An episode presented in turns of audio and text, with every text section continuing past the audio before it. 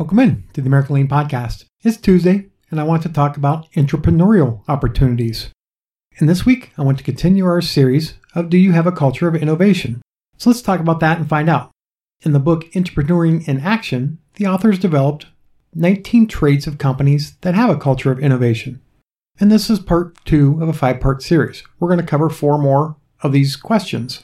I've begun this entire entrepreneur series because some companies have to pivot because of COVID 19, and I want to add value to their journey.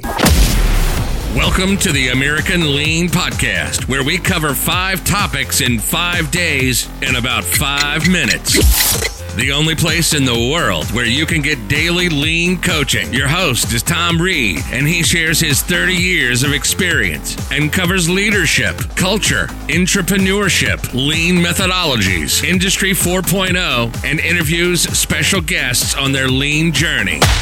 We're glad you're here, so let's go. Some companies are more prepared to pivot to new products and services than others. So here are four items to test and see if you have a culture of innovation. Question number one Do you have empowered cross functional teams? As you develop your entrepreneurial teams, it's important to ensure they're cross functional and diverse. They need to have representation from all areas of the business. And this is important for several reasons.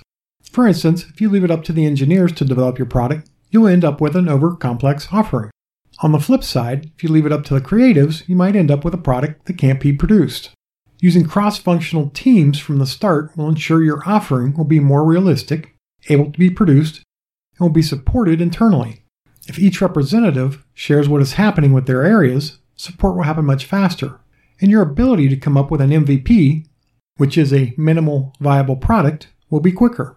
Question 2 Do you have team decision making? Along with using cross functional teams, it's important to ensure that teams are empowered to make their own decisions. If teams have to ask for permission to try things, to spend money, to conduct market research, and hear no, you're done with your entrepreneurs. If they were running their own business, they would make decisions on their own.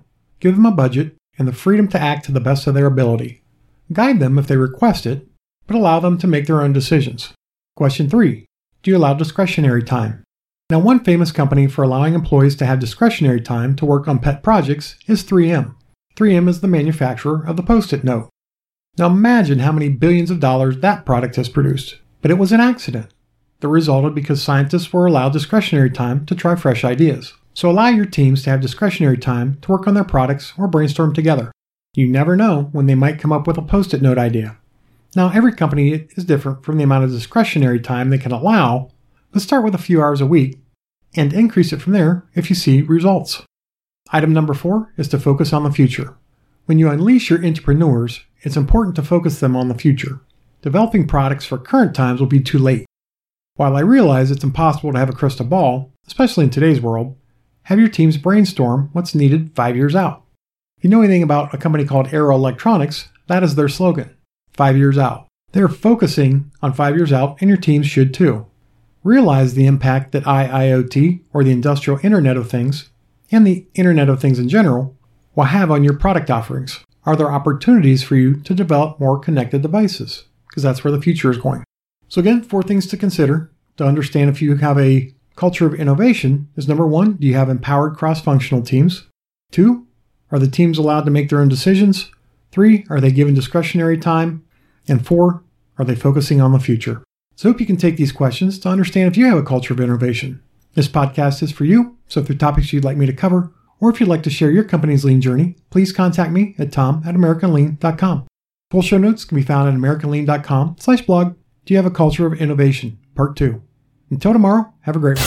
Thank you for joining us today. As always, we're honored to serve you, and we hope that you and your company are getting a little bit better every day. Please subscribe, rate, and review this podcast and share it with others in the lean and business community. If you'd like to turbocharge your lean efforts, please visit us at AmericanLean.com.